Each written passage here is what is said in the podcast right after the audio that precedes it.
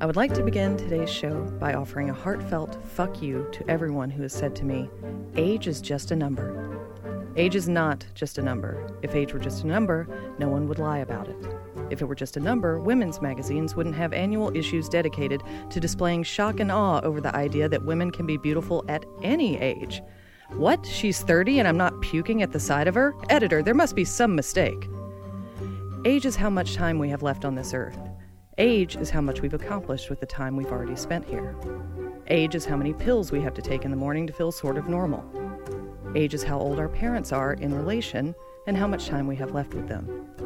And if you've ever had a conversation with your grandparents, age is how many of your friends died this week. I'm fine that I'm 42. I'm mostly okay with what I've done so far, though I'm not okay with how much time I have left here with my family and friends. So when you tell me that age is just a number, what you're really telling me is you will not be invited to my funeral. Your loss. There will be barbecue. This is Stupid Human Suits.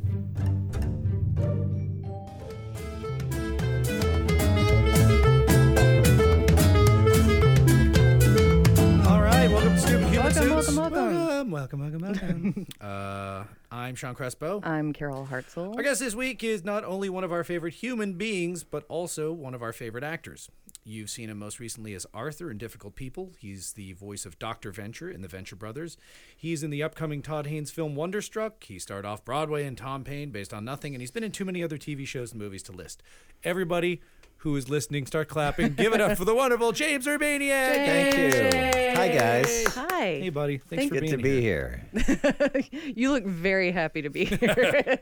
I am, but Oh. it's just my my wry defaults and my voice where I sound sarcastic and I know he's smiling, but he when sounds I totally at when level. I mean something. It's just it's it's a it's a certain Jersey bourgeois accent. oh, very nice. I didn't know that bourgeois. Jersey had a bourgeois. Yeah. I think it's a dialect. Oh, okay. That is it. We have learned something new. Yeah, that's what the show's all about. that's part of a stupid human suited dialect. No, uh, we were going to jump right in, but I think Sean, um, you have sort of a story slash question you wanted to to jump in with. Uh, not at any particular point, but I guess I'll do that now. Yeah. Thanks for uh, just front loading that on us. All right, uh, just really quickly, uh, James. I think we've talked about this, but uh, it's a story that turns into a question.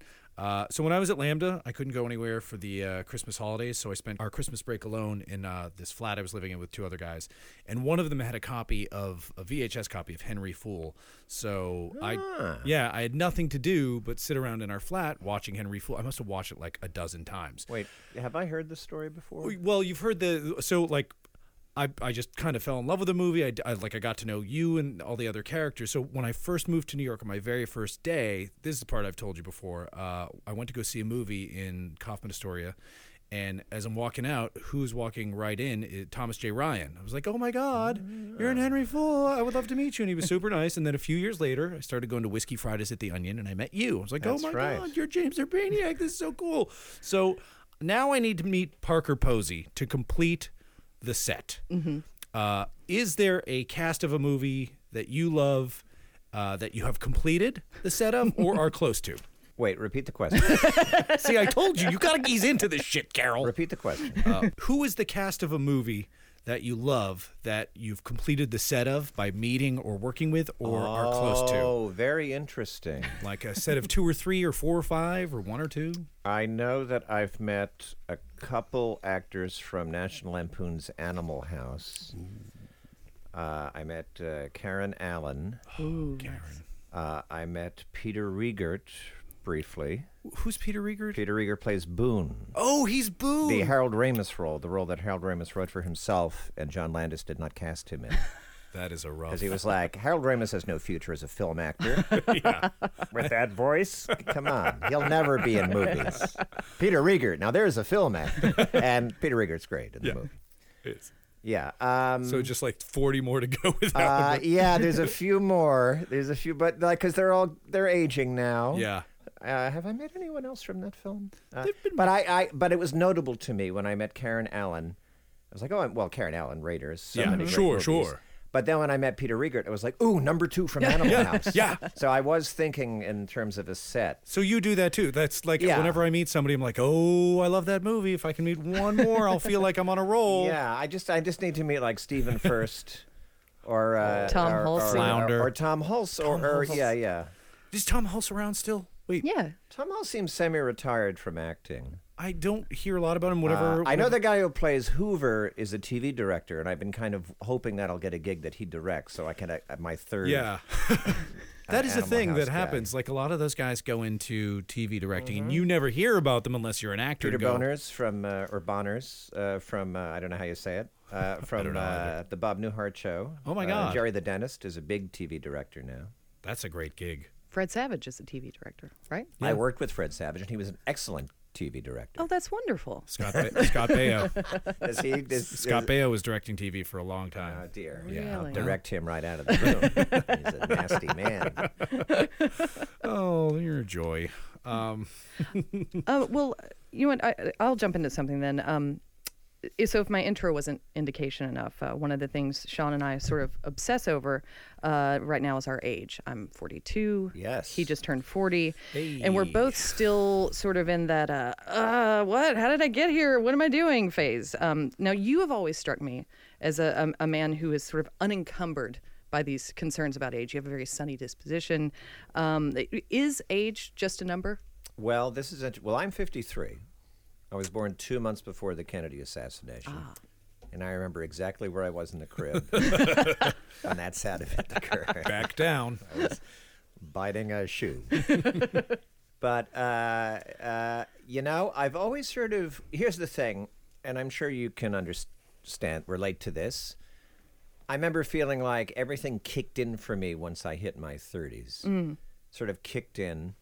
And and so I, I felt like as I got older, I was figuring more stuff out, and I was more uh, satisfied with uh, what I was doing, and uh, I've always kind of felt that way, but I'm 53 now, and it's actually only fairly recently that I've thought, oh shit, I'm 53. Wow. that means I'll be 60 in seven years. That goes by pretty quickly.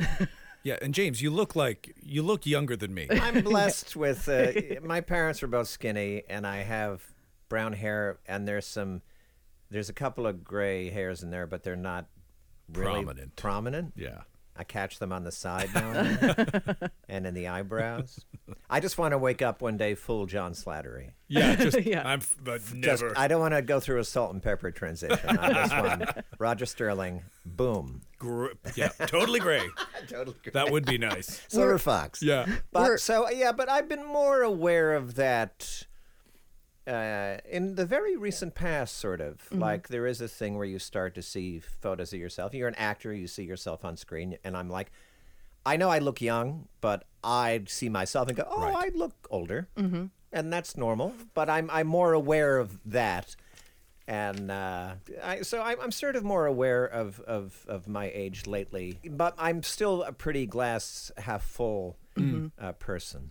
I've had that uh, the like sort of recognizing yourself as looking older more so lately. Um, like, you know, it used to be, oh, that's a photo of me with no makeup on, but I'm fine. I look cute. And and now I I look at myself and I say, uh, I think I have a good side and a bad side, which is not a thing I had before. We we Right. had to go to, to an event last weekend, and I hired someone to do makeup on me and to do my hair, and I actually instructed them. I said. If photos are going to be taken of me, I want them to shoot this side of my face. So do my hair on that side so that everything will be good on this one half of my body. Maybe I didn't know that. There's a moment in Behind the Candelabra, the Liberace biopic directed by Steven Soderbergh, I didn't starring see Michael it. Douglas. I It's haven't seen good. it. Have you seen it? Karen? I have not seen it. There's a moment. Well, it's it sort of addresses these issues because Liberace is an aging star, Mm-hmm.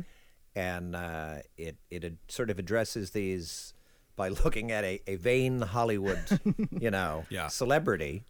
Uh, and of, of course, uh, he goes to a plastic surgeon, and, and and and but there's a moment where he's watching himself on TV in his later years, and it, I think it's supposed to be like the 70s or something. And he gasps, and someone's in the room with him, and he goes, "Oh my God, I look like my father!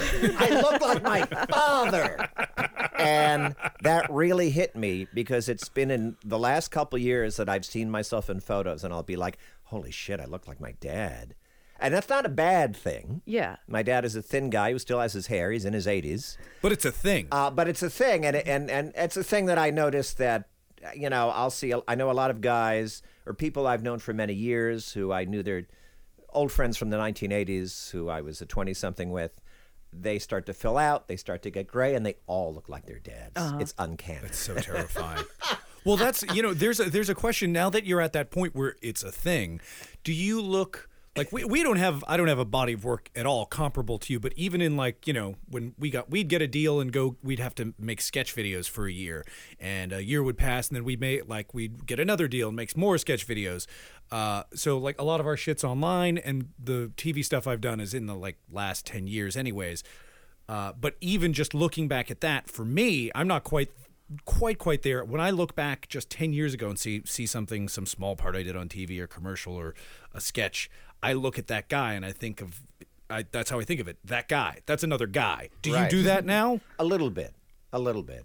Like you mentioned, Henry Fool. Yeah. Henry Fool is sort of the. I shot it when I was 33, and that's that's still my. That's back when I was super crazy skinny. Now I'm just a thin guy. I'm kind. I, I was like very underweight, and it was like a, an issue for me when I was a teenager and uh, a young man. Like super, like like like five ten and like 120 pounds. Wow, just naturally so? Yeah, yeah. And then I kind of gained uh, 20 pounds or so, and that became my sort of default weight, which is still light Yeah. for a guy who's 5'10, but it's like closer to normal. I remember having a friend in the 80s who, one, jokingly, but he just said to me, So do you have cancer? Thank you, but no. No. Uh, but uh, I, I I look at that and go, yeah, there's there's there's me before I became slightly more normal. Ah. But I don't necessarily want to be that skinny again. I mean, do you feel like you know when you then speaking of your friends though from like you know in the 20s where you were was that the Richard Foreman era for you? Sort of. Richard Foreman was like uh, after. I think I had just turned like thirty or thirty-one when I did the Foreman play, which, for those who don't know, is a famous Yeah. sort of avant-garde writer-director in New York. Who does plays off Broadway. Um, thank you. Cuz that's a good point. I was I'm, like I'm footnoting. I'm so I'm so used to just talking to you about Yeah. like this I didn't stuff know. I anyways. was nodding meaningfully as though I did know. Uh-huh. You've seen the That poster. Oh, yes, play- the Foreman place. That play Yes. was in like '96, so I was like 32 or 33. Oh, actually. really? That was actually right before I did Henry Fool. Yeah. God, it's just, it's again. Uh, this goes back to Did being you in see these that? different suits. The, the the Foreman play. Yeah. I saw. Uh, no, uh, the fir- the thing I saw you in uh, was uh, uh, Tom Paine. Uh, Tom Paine. I hadn't seen anything previously. But here's the thing: I am. I, this is interesting you bring up this topic because I, I, I don't think I've had Liberace moments where I'm like freaking out and going to see grotesque plastic surgeons or anything. But recently, very recently, I've just thought, oh, I, I get it.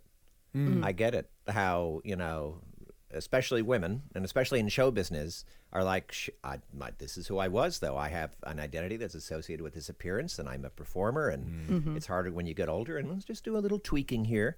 And sometimes, you know, we see people who get tweaked so much that it doesn't look, It's a different person now. it doesn't, it doesn't look human Yeah. and and it sort of and it kind of calls attention to the aging in a different way Yeah. Yes, than yeah, just yeah. getting wrinkly and and stuff like that It's that who are you trying to convince sort of level. but recently when i just sort of look in the mirror or you know see myself uh, i feel more empathy to those who Hmm. do that and i can understand it Can you look at do you when you see like your friends from the Foreman era like that the the people you came up with when you look back and see them in uh, TV or film or just even remember them and or see them in photos from back then and th- see them now do you look at them and think of them as like oh those were different people because now I know them as sort this. of. And uh, part of you see, here's part of what I experience is a sort of bemusement at aging, uh, a sort of bemusement, a sort of, oh, holy shit! I, I, I, last year I was in New York and I had dinner with a bunch of old friends who were very dear friends from like the '90s when we were all, you know, like twenty something, Yeah. early thirty something young and full of beans and and everyone was in good condition and healthy but we were a table of middle-aged people in their 50s absolutely. And I was like, oh, we're one of these tables. Oh, we're we're we're the table of old people, and the women had you know gray hair, and the men were older, you know, and we- Definitely not running out on the check. We, were not a bunch of no. We were, and I, we, I was like, oh, we're a table of middle-aged people, and I, I had a moment of awareness of that where I was sort of removed from the event. Yeah. and, and being very aware of that and thinking, oh yeah, when you were young and you'd see a bunch of older people, and I was like, that's us now. We're the older people. That's a great way to put it. But It's amusement. It's not horror. It's just like, no, well, this is It was life. like, well, here's we got here. Here we are. Ah. And, and yeah, Yeah, I've ha- I've These are the sort of stories like you want to ask people and hear about, but you never get to because Yeah. what is the journey of an actor or an actress in this business who's actually been around for 20 years? Now, my 25 thing is, and this is coming from privileged uh, uh, male position, I'll admit, is that I've always been cast as a character actor, not like a leading man guy. Ah. So my joke for years when I was younger was, I just want to get fatter and bolder because I'll get bolder. yeah. I had my charms, and I have, you know, I went on Richard dates, never I'm- stops working. Richard Riehle, when one of the most beloved, uh, Yeah. uh, iconic characters from Office Yeah, Space. I call you. it jump to Yeah. conclusions. Jump to conclusions, mat. well, that's I what- bet you Richard Riehle in Office Space is my age. I bet he's Yeah. like 53. Yeah, I'd buy that. I mean, and he had a s- he had a slew of That movie was like small, 20 years wonderful ago, right? Yes, Yeah. which is hard. Another that's also hard to believe. But that's what we've always said about you, Sean, is that you would book more work if you either like got way fatter Yeah. Or if you lost a bunch of weight so you could kind of be more leading Yeah. manish. Oh, here's another thing that happens that's showbiz related. Hmm. Uh, my uh, my continuing awareness and amusement and mild horror that I'm older than many iconic characters. I'm older than John Vernon was when he played Dean Wormer in Animal House. No. I'm older than Ed Asner was when he wrapped the Mary Tyler Moore show. Oh my god, and that went for like seven seasons. God. He was in his 40s when he started, but he was chubby and, and balding, so he looked older. He just had that quality. The uh, the little thread I'm hanging on to Wow. is uh, Nora Ephron didn't direct her first film until Yeah. she was 50, and I'm like, I, I got Yeah. eight years. That's right. well, I have a friend. Uh, I won't uh, name him because, but he he he tends to be more glass half empty, and he did make a direct a, a low budget movie a few years ago. But he, while he was building up to that, he kept saying, "Well, no one's ever directed and written a movie uh, uh, uh, at my age." He's like my age. Uh-huh. And I was just kind of like, why? Why is this a thing? Why is this a thing? Why? Why set that up? And I, I and then I was like, well, Robert Altman didn't become Robert Altman until he was like at fifty. He was like he's like World War II generation. He was like born in the twenties, so like when Nashville came out, he was like my age. It really kicked in for him later. Like there's lots of stories like that where it kind of kicks in for somebody at a later age. Well, that's Yeah. that, that's. Uh, uh, I'm sorry to keep taking all No, the no, no, questions. please Just go. this, this. I realize I am doing that. I, I acknowledge your presence and value. Thank you. I appreciate that. Uh, and now I will be quiet. we there's a corner that we put Carol in for. Wait, let me say one thing. Wait, thing. what just happened? Well, d- uh, d- marriage dynamic. just the, speaking of the that stepping outside of yourself for a minute and and becoming aware of what you are to other people every time we and it's not rare uh, bicker on the sidewalk i suddenly step out of it and i'm like oh we're fucking middle-aged two old people Right. arguing at each other on the sidewalk and there's some young couple maybe across the street who's like let's not be them when we get old exactly. Exactly. And we usually have our dogs too, so we're just like the problem. Like, well, I don't know why we can't just get the Mexican food. Like, go pick it up. Why do we have to have it delivered every time? I mean, that guy works hard. It's like, well, you know, we can go, but are you gonna go get it? It's like that's a th- that level of petty. It's very sad. Uh, oh, I, by the way, I remember many years ago, I was somewhere, it might have been New York. A woman was calling, a middle aged lady was calling to her middle aged husband. His name was Larry. And she went, Lar, Lar. They, that couple forgot it an hour later. I've never forgotten. This was like 25 years ago. So you had a Lar moment. Yeah. Lar, Lar. Can you even hear me?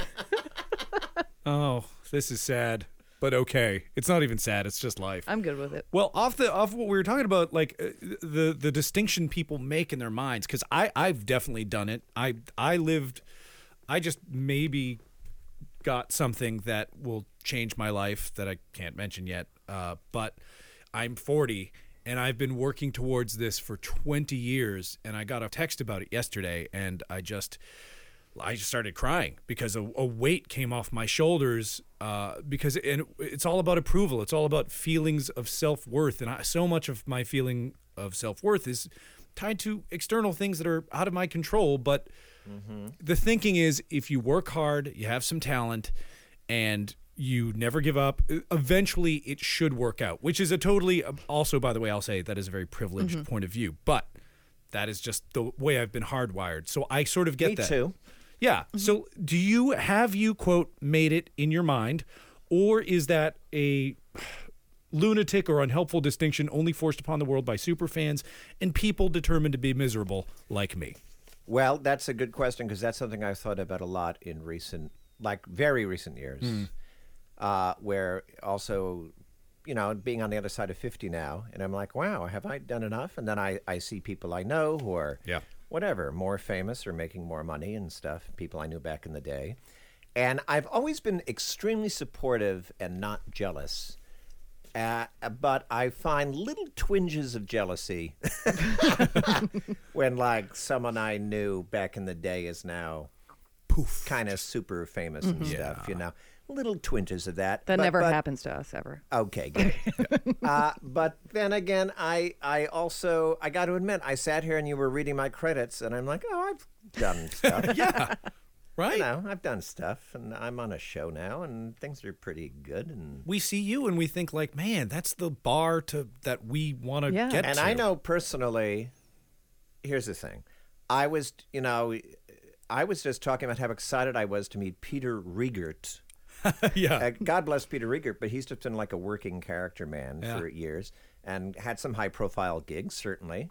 Uh, but people love sort of working actors, uh, Yeah. character actors. People really relate and adore to them. And I, I have had an experience of people meeting me and, and, and you get a real sense of, oh, they really appreciate what I've done and, you know, I mean, if you if we have never told you this, like every time we've ever mentioned that we know you, most people go, "Oh, for real?" They're really excited, yeah, James. so I'm I'm pretty happy with like what I've done, and I've worked with lots of great people. And on the other hand, there's a lot more that I want to accomplish. So uh, so my glass half full uh, default is to look at well, now that I'm on the other side of fifty, now this is the next chapter, and there's more. You know, Yeah. this is the second half of the book. Uh, uh, so Yeah. there's plenty more to do now, and and and I tend to fall into that default rather than the I haven't done enough. Right. That's good. What it- um That's good. just because I'm curious, um, what would you like to do next? Or, I mean, is it just more acting, or, or do you have that director bug? Or, uh, what? Yeah. Well, I got to say, uh, to answer in the immediate, you know, I've done these podcasts that are scripted shows That are uh, wonderful. yeah. Thank getting you. on with getting on, right? Getting on Oh, with James. Urbaniak, which should was listen to that. conceived before the TV series called Getting On. uh, and then I did one for that's on Feral Audio, which they're basically like short plays. Mm-hmm. And then I did one last year that. Uh, uh, called A Night Called Tomorrow, which is on Howl, uh, which is Earwolf's uh, paid uh, site, and that was a that was a ten episode uh, chronological. That had an arc. That had an arc. Yeah, yeah. okay. They're getting on. They're all single one-offs, and I want to get back into that. And my writing partner Bree Williams and I are writing a new one, uh, which will be like I think it'll be one episode, but it'll be like at least an hour long, like a sort of feature-length uh, scripted story. And I'm very excited about that actually.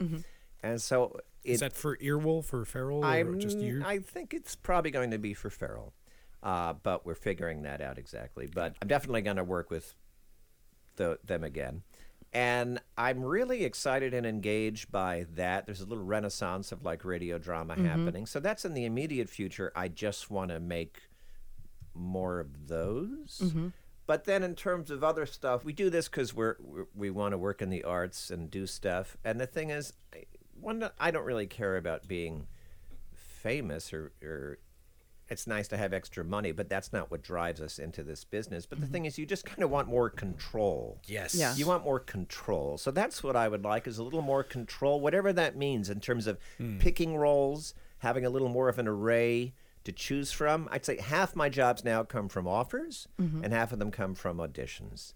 Uh, but it'd be kind of nice to get more offers and have more. I just find it ridiculous that you're from. still auditioning because if you don't know what James Urbaniak is all about and capable of, true. what are you asking I him in the room that for? many times. I, it's it's and then, ludicrous. and then also just creating these little audio dramas. I really enjoy assembling them and writing them and casting them, Mm-hmm. and I want to keep doing that. I want to do more of the podcast, Mm. and you know, I imagine I, Bree and I, who write together, have talked about. Well, it'd be nice to do a short film or. Maybe sometime have a TV show that we could. Would you write a pilot with. Would you guys yeah, write- absolutely. So, that, but that's that's uh, that's the sort of idea. But right now, I just want to do the the next project, Mm-hmm. which is like this uh, scripted show. But yeah, so but, but that that's the basic answer, though. Just having Yeah. more more control and more options, more opportunities. yeah. To do interesting stuff. without having to go mm-hmm. through all the unnecessary the hoops that should be unnecessary. Yeah, yeah, a few less hoops. There's always hoops. Yeah. But you know. Well, what would you be that's it. willing to trade off? Would you be would you be a showrunner slash executive producer and be beholden to that sort of schedule Well- if you got to star and create? Trade off is an interesting question because I've seen people who've had the opportunity to say direct films, but the producers are very hands on. Yeah. And sometimes they don't exactly dovetail with the Yeah. ideas of the director. And I'm. That would be very difficult. Too much I, butting I heads. yeah. don't. I don't know. Yeah, To- guess- but yeah, to be in a situation where you're you you have people helping you make the thing, but everyone's basically on the same page about what you're making. Right. Uh, well, I've, you know, that's the ultimate. Yeah. That's a great base, honest level. Like that's probably what like when somebody asks you when you're young, what's your goal in this business? You know, when you're you don't really have a goal. You just want to work. I don't Yeah. even now I don't really have a goal. I just want to work. I just want to be offered parts. I want to audition for parts. I want I want to write my own parts. But now I have some sense of where I want to go with it, which would be at some point I would like to have my own thing. It's interesting. I never thought about it this way, but when I started out, I had my own company off off Broadway, in like starting in the late '80s, and I was working with them exclusively for like six years. That's when I first moved to New York, and we were doing everything ourselves. We were raising the money. Oh god. We were building the sets. I designed the posters. uh, my friend directed all the plays, and I acted in them all. We made all our own choices, and we had complete control. And we weren't making any money. So we were all working day jobs, and uh, and that that was a very happy time of my life and mm. extremely satisfying. And then one thing led to another, and you know, some of us in the company started to get opportunities to get paid to do this slowly but surely. And now I'm, you know, a working actor, and that's what I've sacrificed. Is I'm making a living now. I've been making a living doing this for like 20 years, but there's less control and there's often less satisfaction. It's a job. Uh, and when I was working, uh, temping in offices during the day and just doing stuff with my theater company at night, I was so focused on that, and I was very happy doing that. And I'm happy now, but that was a pure just for it just was for the pure. work. Yeah. yeah. I know yeah. that sounds that sounds infantile to say it was pure, but there really that really is a thing when you're younger and working and you you have to just do But it. that's all I cared about back then too, is just working with that company and doing those plays. I wasn't trying to get an agent. I wasn't trying to make a living doing this. Um, well, speaking of control and dovetailing into things that we have less control over, um, so you know we've been talking about aging a little bit, and one of the segments we like to do on the show is how our bodies are failing us this week. oh yeah, and Yes. uh, so uh, if you want to join in with that, I think that would be lovely. Um, I, but I will Gotta talk start. about it. So uh, again, going back to this uh, event where uh, we had to dress up and look nice, I did something that I don't normally do, which is wear heels. And I, so I probably tromped around in heels for a f- few hours, not that long. Mm-hmm. And my body reacted as if I had run a marathon. I'm still recuperating Yes. from having worn heels for a few Oh, hours. Like, like I feel like the cartilage in my knees is gone. My feet hurt. I wake up in the middle of the night with my feet like feeling like they're you know jamming into Mm-hmm. weird positions and stuff. And that just doesn't seem like uh, something a human body should do. and it does though. Yeah. It Do you have one? does. I do. Uh, you know, I've had tendonitis for two years and t- some change. It it never apparently it never really goes away. The doctors don't tell you that right away because they want you to have some sort of hope that you'll recuperate. Uh, but there's all this, you know, it means everything's really tight. So I stretch for like 45 minutes a day, off and on. Uh, and but there are ancillary problems with it. Like now, my back and my obliques get tight because it's all it's all tied together, and so now I have to do these uh, a round of back exercises every day. Uh, but like one of them is where I have to put uh, I put my elbow and forearm down, and I'm on my side with my feet. Uh, like I'm basically forming a triangle with my body, and I've got to lower my hip to the ground, raise it back up, lower my hip to the ground. But I do these at home, and we have two dogs, and every time I'm doing something, an exercise, they think it's game time, and so the one, dog will literally like come underneath my armpit and make it impossible for me to go down. The other one jumps on top of me. So it's this really sweet thing, but it's also a reminder. Like I also like I have to do this, dogs. I have to get better. But then they just they start licking me, and I half the time I forget. I just lose. I just start playing with the dogs. So it's probably my own fault that this is not getting better. But it's really adorable. That's that's mine. Uh, James, do you have a, an example of this? Well, I could do an immediate one and then a sort of general one. So I, there's a Louis C.K. bit where he talks about going to the doctor, Yeah. and you're getting older, and the doctor's just like, "Well, this is a new thing with you now," Yep. It's just like and that. he's like, "What do I do about it?" And the doctor's like, "Nothing. You just live with it." Mm-hmm. yeah. and I really related to that. I remember like about ten or fifteen years ago, I went to the up, the eye doctor, optometrist. Is that just glasses or is that regular eye? I think that's Uh, regular. what's an ophthalmologist? Uh-oh. Uh, is that an eye philosopher? Uh, we don't need to Google it's a philosopher. I of got in. eyes. I got in a word corner We've there. offended at least half of the eye doctors. Yeah, exactly. I, ophthalmologist like I'm not an optometrist. How dare you? Turn the car radio off. Yeah. How are you listening to the car? radio? Uh, and I have uh, this thing called a floater. Uh, i it's a little. It's a little thing that looks like a sperm. Uh, in your eye, your engineer is nodding uh, her head. Do you have the, these? Uh, no, but you know of that. Uh, and I, I, I, it's very rare that I notice it, but occasionally I'll just be focusing on something, and there'll be, frankly, it looks like a little shadow of a sperm. It's just a little kind of squiggle that goes by. And- and what is it? It's it's just an imperfection in in your eyeball that uh, isn't an issue. Yeah. it doesn't affect your sight. It's kind of like the equivalent of your phone having a scratch on it. Uh, it's like a little it's like a little smudge, but your eye moves, so it moves. It's like a smudge on your Yeah. eye. Oh, it that's doesn't so affect your vision, and it doesn't impair your vision. And is harmless, but it's just a thing that you can get when you get older. And about 15 years ago, I went to the doctor, and I was really concerned. I started seeing this thing, Yeah. and I was like, "What's going on? Am I There's an going invisible blind?" fir- sperm chasing me, doctor. and the guy and the guy's like, "Ah, that's a it's it's a floater. It's just yeah." And he It's a explained what it floater. was. Such a gross name for yeah, it. yeah, too. exactly. It's an invisible. It's a translucent Yeah. turd in my yeah, vision. Thanks. exactly. and I really don't see it very often. It just like sometimes if the light is right and I'm looking a certain way, I'll just there'll be this. It's like a little shadow that kind of floats by. So that that to me was just indicative of something, of Yeah. like getting older. Yeah. A, pa- a rite of passage that nobody wants to go through. Do you remember um, first learning about death when you were a kid? Like, is there a specific memory where you're like, oh, shit, really? That's the deal? I don't remember when I first became aware of it as a concept, but I do remember my first real encounter with it, which was when I was five years old. Uh, both my mother's parents died the same night. Oh, wow. Ah, yeah. Yeah, which is odd. Uh, but yeah, they, that happens sometimes. Was it? Uh, can I ask? I mean, was it in their sleep sort of thing? She, I'm not. She was ailing. She, as long as I had known them, which was five years, Yep. uh, she had always been ailing and was always like lying on the couch. And he was quite robust and jolly. I remember him quite well, actually.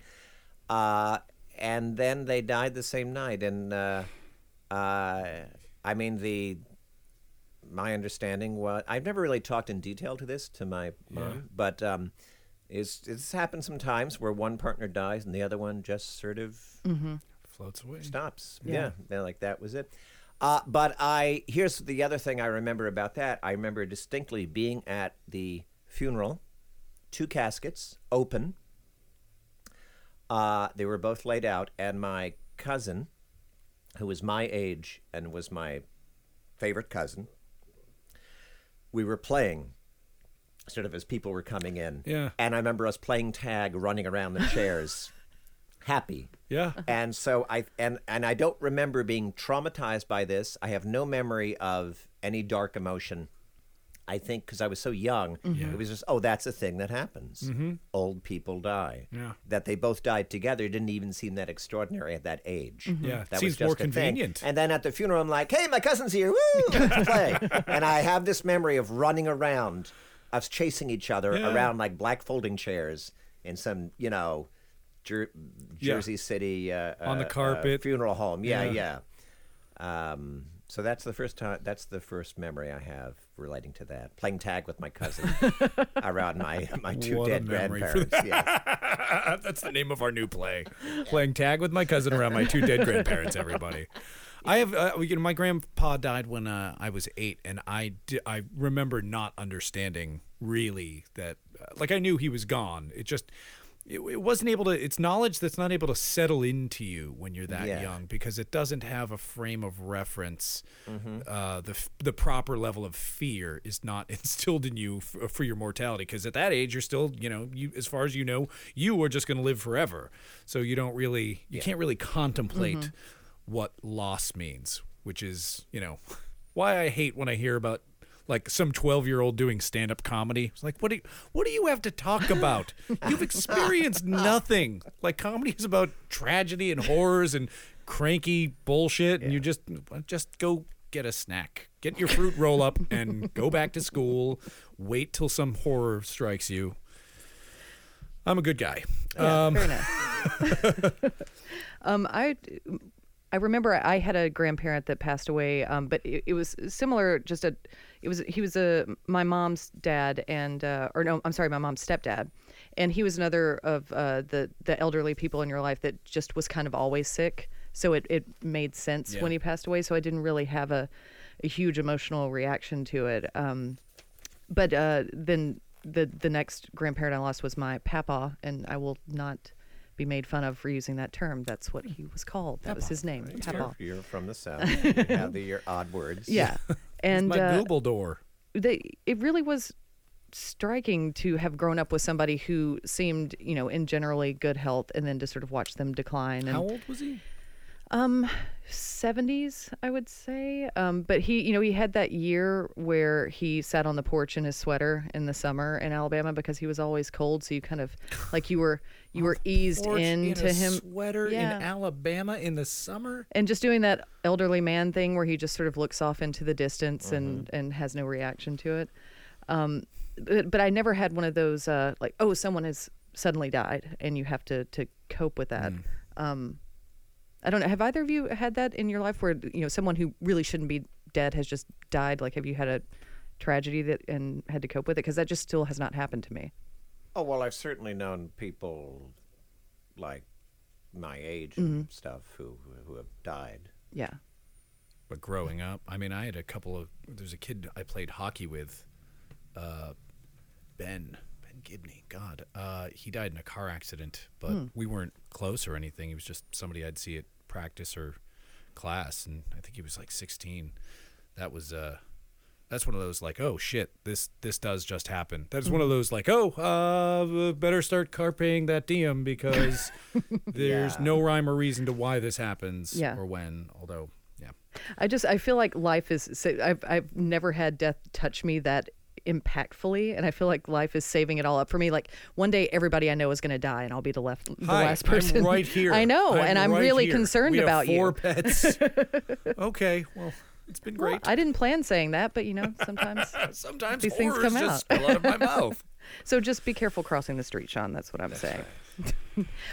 Well- um, I actually one other thing I want to ask you about just on this topic. Uh, again, I don't have kids, and, and you have two children. Have you had to have conversations about death yeah. and mortality and uh, stuff with them, or has it not come up? Uh, yeah, it hasn't really come up that much with them. Mm-hmm. They're 11 now, so you know, once you're 11, you have a pretty good grasp of concepts Mm-hmm. and stuff that's out there. Yeah. They're people, they're kids, and you still want to, you know, protect them from certain just They don't need to know ideas and information. Yeah, but you know what? They pretty much know everything Yeah. Yeah. at that age, or they should. Yeah, uh, you know, even if they're just processing it in their own way. yeah.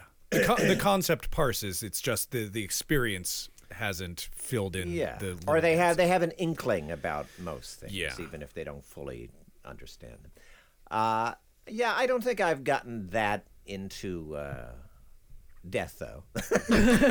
I'm not into and death. yeah, they they've been uh, you know lucky enough that they haven't really experienced any major uh, uh, family deaths or friend deaths uh, so far. Are they? Uh, are the kids like? Do you have like a future goth kid in your coming? Like, Well, they're both uh, bright and arty, uh, so they they have the makings of goth kids. but I don't know. It, will that still be a thing? uh, yeah, Yeah. It'll be. I. It'll be some like steampunk uh, redux is what I think is going to be Yeah. the. They'll be into like astrolabes Do you want them to be artists? leather jackets. Uh, I want. Well, I it's the old thing. I want them to do whatever makes them happy. But they're they're both. Uh, yeah, they're both uh, bright weirdos. Like, you know. That's great. Yeah. I, that's really sweet. Yeah. Like, that's such a great way to put like put it about your kids. Like they're bright weirdos. Well- I love that. Yeah. I have uh, nieces in Alabama, and so I see them, you know, maybe once, twice a year if I'm lucky. And so uh, the benefit of that is they're always very different every time I see them. And I, I've noticed uh, uh, that when my niece, um, Maddie, she was called Samantha for the first. I don't know, maybe 10, 11 years of her life, and then decided she wanted to revert to her middle name and change her name when she changed schools. So now she's Maddie.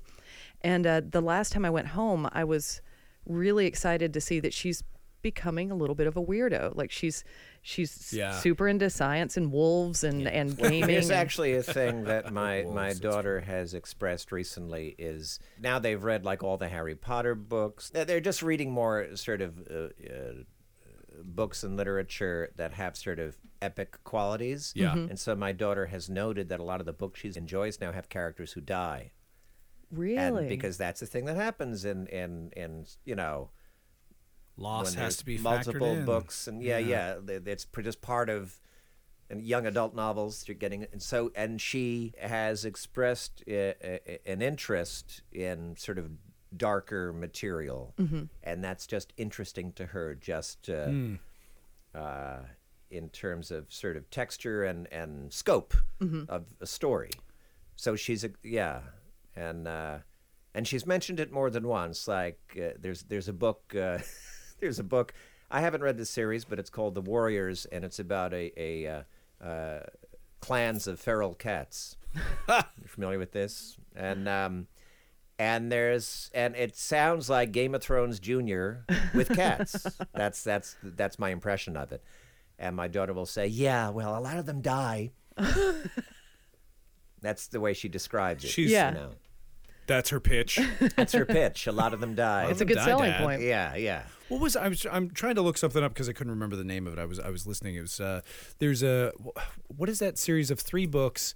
It's uh uh where basically they kill the attempt at these it, they made it Lyra that little movie The Golden Compass. Oh yeah, the golden, The Golden Compass. There's three books that are ostensibly young adult books, but they're like it's pretty heady stuff, Yeah. and there's a lot of and loss. my daughter, my son also enjoys the warrior books, but my daughter is sort of more into uh, literature right now. yeah, and she's also just uh, gotten into the Hunger Games, uh, which are ostensibly young adult. Oh. yeah, yeah, yeah. But she's 11, so it's interesting because we haven't sat down and talked about death, but we've talked about these books Which where that. that's a new color. So she's processing it in that the way. story. yeah. She Yeah, is, and I think it's great. Yeah. and then it makes sense that her age yeah. Well, it'd be it'd be uh, on the you know just pre-adolescent taking in Yeah. and and and contemplating death as an idea through literature and movies and storytelling. Well, that's what yeah, I got obsessed with Watership Down uh, as a kid because I saw it too early, Right. and I've talked about that Yeah. before. But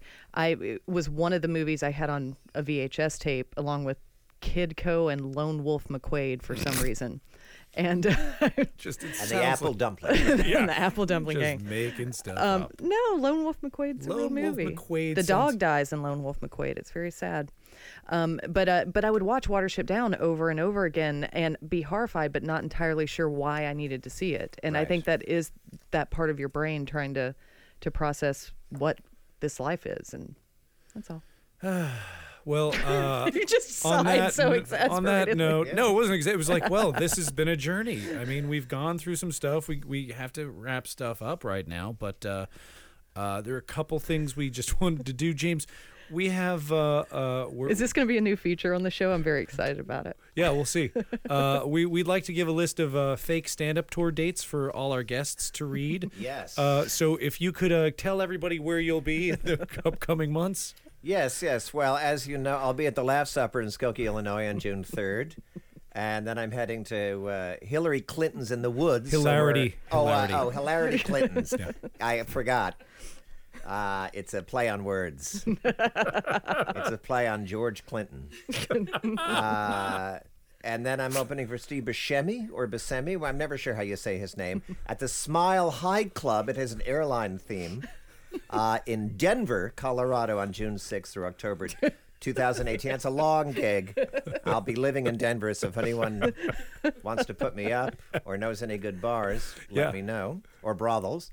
Uh, and uh, there are not a lot of comps, so RSVP now. Awesome. That's a that is a full slate, James. I'm glad that uh, Yeah. you're going to be working so And I'll also be at the Chuckle Slut in New Orleans. oh, great. Yeah, which, Awesome. Which is a brothel uh, in the red light district that We- has the comedy. red light district That has there. comedy. Yeah. We'll uh, we'll add that to your calendar, guys. Check out James's calendar here at Cave Comedy Radio. This is- Yeah. Check my Tumblr for more. Oh, we should have said we didn't say at the beginning. Uh, you can follow James on Twitter at uh, it's At just James James Urbaniak. Urbaniak. At Yeah. Chester So if you can figure out how to spell it, Yeah, You and can you find him. you generally have everything you're working on at some point gets uh, like your podcasts, like you you Yeah. sh- give shout outs there. So if you're looking for any of that, You've mentioned everything. yeah, There's other Weird. stuff coming up, but yeah, well, you, you'll fine. find it. Uh, all right, uh, so it's time for our secular podcast, everybody. no, it's, or it's called a secular prayer. This Pa- whole thing prayer. was a. I'm sorry, I said secular podcast like eight times. Well, a podcast is a kind of prayer Yeah. It when you think about it. Man, Uh, you blew my mind. and uh, if you are listening at home, feel free to uh, say it along with us. Uh, you're going first, right? Okay? Now, wait, how does this work? Do I say it with you, or I just have a? We- We're in a round robin, so I've underlined the lines. Oh, that you got say. it. Thank you. We didn't rehearse this. We, we didn't. I this got is live on air. Our fellow humans who art here and now, Hallowed be thy consciousness. Thy kingdom floats. in a universe so vast, it's like totally bananas, man. Therefore, be kind to each other And don't eat so much bread, Ask forgiveness of your trespasses. and forgive those who trespass against you. because all of us can be really fucking annoying. For thou art the mind inside thine stupid human suit, The only one of its kind. We are thus also. and that must simply be enough. Amen. All right, this has been Stupid Human Suits. James Urbaniak, thank you so much. Thanks for having Thanks for me, being here. guys. It's great to have you here, buddy. And Um, uh, thank you guys for listening. Thanks to Megan, Megan, our, our producer. producer. And uh, yeah, check out our previous episodes. Listen Check to your- this one again. Check your eyes for floaters. They don't do nothing, but it's nice to know they're there. and on that note, go float. For more shows like the one you just listened to, go to cavecomedyradio.com.